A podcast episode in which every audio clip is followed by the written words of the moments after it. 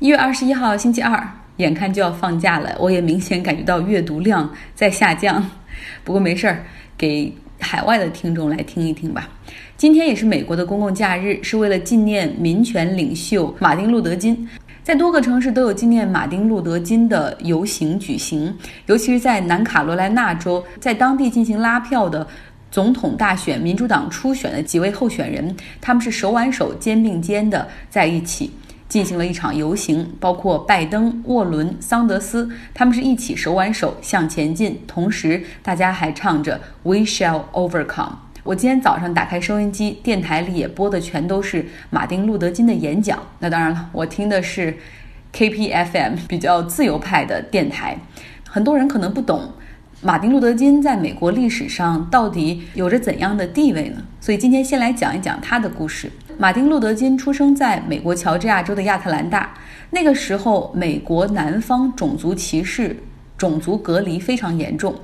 他小的时候有一个白人男孩的朋友，但是因为种族隔离，两个人最终只能一个上黑人小学，一个上白人小学。他在有一次学校组织的旅行中坐公交车，当有白人乘客上车的时候，司机就命令黑人的学生和老师必须起立让座。当时年幼的马丁·路德·金拒绝了，但老师告诉他说：“这是法律规定，如果你拒绝的话，哪怕你是未成年，他们也可以把你扔进监狱。”这就是当时的一个种族环境。马丁·路德·金学习成绩优秀，擅长演讲，受家庭影响，他进入神学院，未来希望能够当一名神职人员。不同于天主教、新教的神职人员是允许成家的，他在。波士顿大学获得了神学博士学位，所以现在后来大家经常能够听到别人称他为 Doctor Kim 金博士。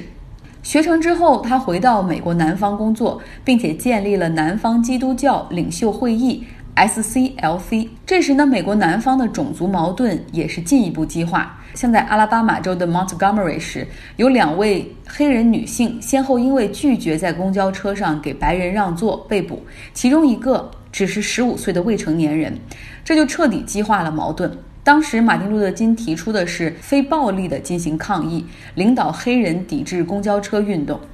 而之后呢，他所领导的 SCLC 这个组织在阿拉巴马的伯明翰等地又组织学生进行抗议，全部都是非暴力的抗议活动。他们除了在街头抗议和静坐之外，还去一些拒绝为黑人提供服务的餐厅。那些年轻的学生勇敢地坐在里面，要求点菜，但之后遭遇的是白人顾客的殴打，然后还有人报警。这些黑人学生没有人还手，但最后依旧是被警察逮捕。面对街上抗议以及静坐的学生，警察则用高压水枪和警犬进行攻击，还拘捕和扣留。这时呢，甚至一些黑人的神职人员。有八名神职人员联名在报纸上批评马丁·路德·金，他们说：“你又不是本地人，你这样去煽动学生抗议太过激了。没有什么比和平的社会环境对黑人来说更重要了。”他们还说，美国的种族平权运动也在向前发展。你看，也有很多当地的议员在提一些相关的立法。这个时候，被关在伯明翰监狱里的马丁·路德·金，他写回复说：“长久以来，黑人的权利一直被忽视。”我们现在所制造出来所谓的压力，就是让这些问题不能再被拖延。黑人在这片土地上为了平等的权利，已经等待了三百四十年。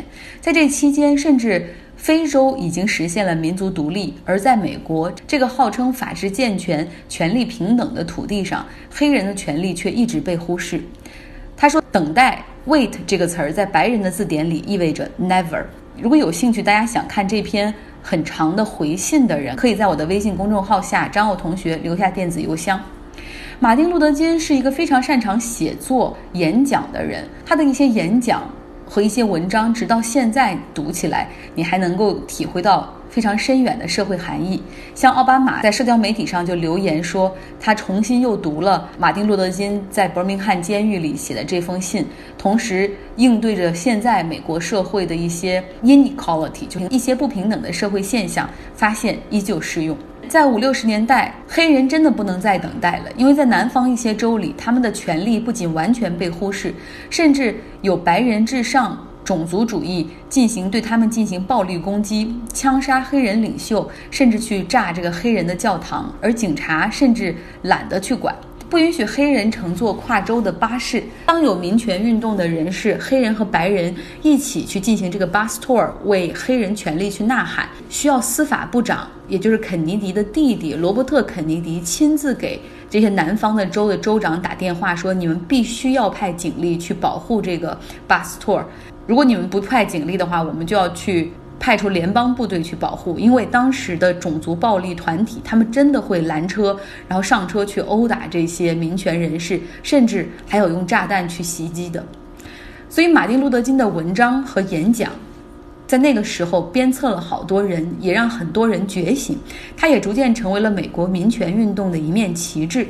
种族权利从黑人到亚裔、拉丁裔，大家都起来去要求自己要平等。那么再到女性，再到 LGBTQ，所有被压制的群体和社区都受到了感召，加入到了这场六十年代浩浩荡荡的民权运动。之后，马丁·路德·金还发表了一系列反对越战的演讲。他是美国跨种族的民权英雄。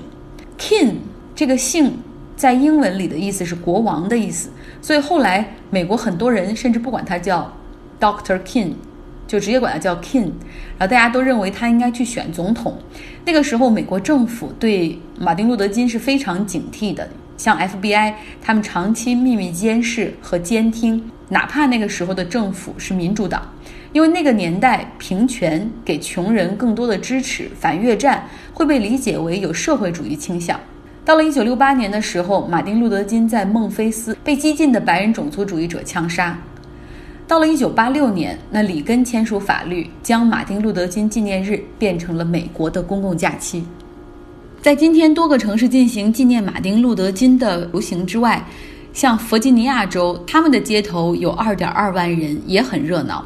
这些是枪支拥护者，他们走上街头也去抗议，要求保护他们的持枪权。还有专门从德克萨斯州、科罗拉多州前来支援的人。有一个人从德州开车过来，父子俩开了二十四小时的车，然后他们说一路上简直就是喝着红牛过来的。但是保护持枪权对于他们来说太重要了，他们不容错过。那么这些人在寒风中。到州议会之前去集会，然后总共是二点二万人，他们喊着这宪法第二修正案要保护持枪权，然后打着牌子上写着拿走它，你试试，还有枪支能够救人命，还有更简单的写着这就是美国。看着这个抗议群体几乎是清一色的白人男性，所以有人说了，这简直就是一次新纳粹或者白人至上主义的集会。为什么要来抗议呢？因为在去年五月份的时候，弗吉尼亚州发生了枪击事件，有十二人中枪。这个州议会在中期选举之后也是民主党占大多数，他们准备要出台一个持枪限制令。至于会怎么样限制，绝对不会像国内大家所想象的那种，就是取消你的持枪权。其实，在美国这种环境下，顶多是加强背景审查，或者限制不允许持枪去公共场所。即便是这样，爱枪的人也没办法接受。今天参加集会的二点二万人中有六千人是没有带着自己心爱的枪支，啊，因为他们是要通过这个安检进到州议会的附近的那个区域进行抗议。那么，另外还有一点六万人，他们是带着自己的步枪、手枪、军事装备，甚至穿着迷彩服来抗议的。这就是美国在州和州之间、人和人之间，你可以看到截然不同的 ideology 想法、价值观。说说特斯拉吧，最近他们的成交量很活跃。之前也说过，他们去年夏天最低点到现在已经涨了百分之一百七十，仅从二零二零年的一月一号到现在就涨了百分之二十二。那现在投资者对于特斯拉的情绪也非常分化，一部分是继续看好，认为特斯拉以后能够涨到一千美元；那另一部分是。踏空的，然后也包括一些机构投资者，他们既然踏空，就是没买上这一波涨势，所以他们的对策就是来做空特斯拉，希望它下跌，然后抄底。唱多的人说：“哎呀，马斯克高瞻远瞩，不仅车的外形设计美观，具有流线型，而且采用了很多新的技术，自动驾驶、远程升级，把这个硬件软件化。同时呢，电动车节能环保，符合现在对抗气候变化的大环境。”但是唱空的人就是说，特斯拉的产能和订单量完全没有办法和传统的汽车厂商比美，而且这个公司成立这么多年，至今没有实现一年的，就是从年报上看来，它没有一年是实现盈利的，到现在还有一百亿美元的负债。特斯拉的股价现在是五百一十美元。如果按照这种逻辑，就是从它触底到现在大涨。如果你以这种逻辑去找一个被低估的科技股的话，想问你敢选 Uber 或者 Lyft 吗？他们也在研究无人驾驶，然后投入了很多钱。如果按照他们的商业模式逻辑，就是有一天你不需要买车了，没有特斯拉什么事儿，因为都是无人驾驶的 Uber 和 Lyft 将惠及所有人，方便到你不想买车。特朗普的弹劾案明天将在参议院开始审理。他的律师团队说，弹劾是对美国宪法危险的扭曲，要求参议院尽快宣布特朗普无罪，结束这场闹剧。参议院的审理过程是这样的：要连续六天，每天举行六小时的听证会，流程是。从众议院选出的那七名 impeachment manager，他们也算是到参议院里面来做这种公诉人。他们会和特朗普的律师团队进行控辩双方的陈述，而在座的一百名的参议员，他们是不能够发表观点的，而且也不能够参与到辩论之中。弹劾是非常严格和严肃的过程。那如果他们想提问题的话，则需要在纸条上写上自己的问题，之后交由主持人，也就是最高法院的最高大法官来陈述问题。这样的设计流程是希望参议员们能够认真的听这些证据，而不是想着自己怎么样去参与到这场辩论中来。最后来说说两个社会话题吧。这个北加州有一个著名的滑雪上帝叫 Tahoe。从旧金山开车大概三个小时就能到达。到了休息日和周末的时候，这里很热闹，但是滑雪的价格也很贵。我有一个法国同事从欧洲过来我们这边办公室办公两周，他周末去了 Tahoe，为了感受美国的滑雪场，他还特意从法国托运回来自己的滑雪的器具，这雪板、雪鞋。因为法国航空也比较好，允许乘客可以免费托运雪具。那他。去了 Tahoe 两天，回来的感觉就是贵。滑雪一天的通票是一百二十五美元，而在欧洲只需要三十五美元。所以在欧洲滑雪是一个平民运动，孩子们免费，学生可以半价，周末谁都可以带着鞋和板子就去滑雪。可是他说呢，在美国的这个滑雪场，一看就是富人才玩得起的运动。看，大部分去滑雪的人都是富有的白人家庭。当然，还有一些硅谷的亚裔工程师。那美国的孩子们在寒假里干点什么呢？哦，当然，现在的寒假都已经结束了，学校都已经开学了。补习功课是很少见的，有各种各样的冬令营、夏令营，让大家来参与。然后这些有科技方面的，有演戏的、唱歌跳舞的，什么样都有。那么年纪再小一点的，有 Boy Scout 和 Girl Scout，就是童子军。男孩的童子军就是带着孩子们去露营，学习野外生存技能。嗯，大家还记得《飞屋巡游记》里面那个胖小孩吗？他们通常还有自己的 uniform 制服。女孩的童子军也有露营，但是很多的部分是来做社区里的公益服务，比如说为无家可归的 homeless shelter 去提供捐款，去养老中心进行陪护，培养孩子的责任感，这也对他们的成长和对未来读大学申请也都很有帮助。但这个 Girl Scout 女孩童子军的这个组织有很强大的副业。就是卖饼干，最近又到了他们饼干销售的季节。我的有一个同事就在群里群发给每一个同事，就是说要不要买一些这个 pre order 女子童子军的饼干呢？支持一下孩子们，六美元一盒。他是在帮他的侄女儿在卖饼干，那也不贵，然后支持一下孩子们。我们每个人都买了。如果在街头的话，你会看到在周末或者假期，很多转角处都有卖饼干的小姑娘们。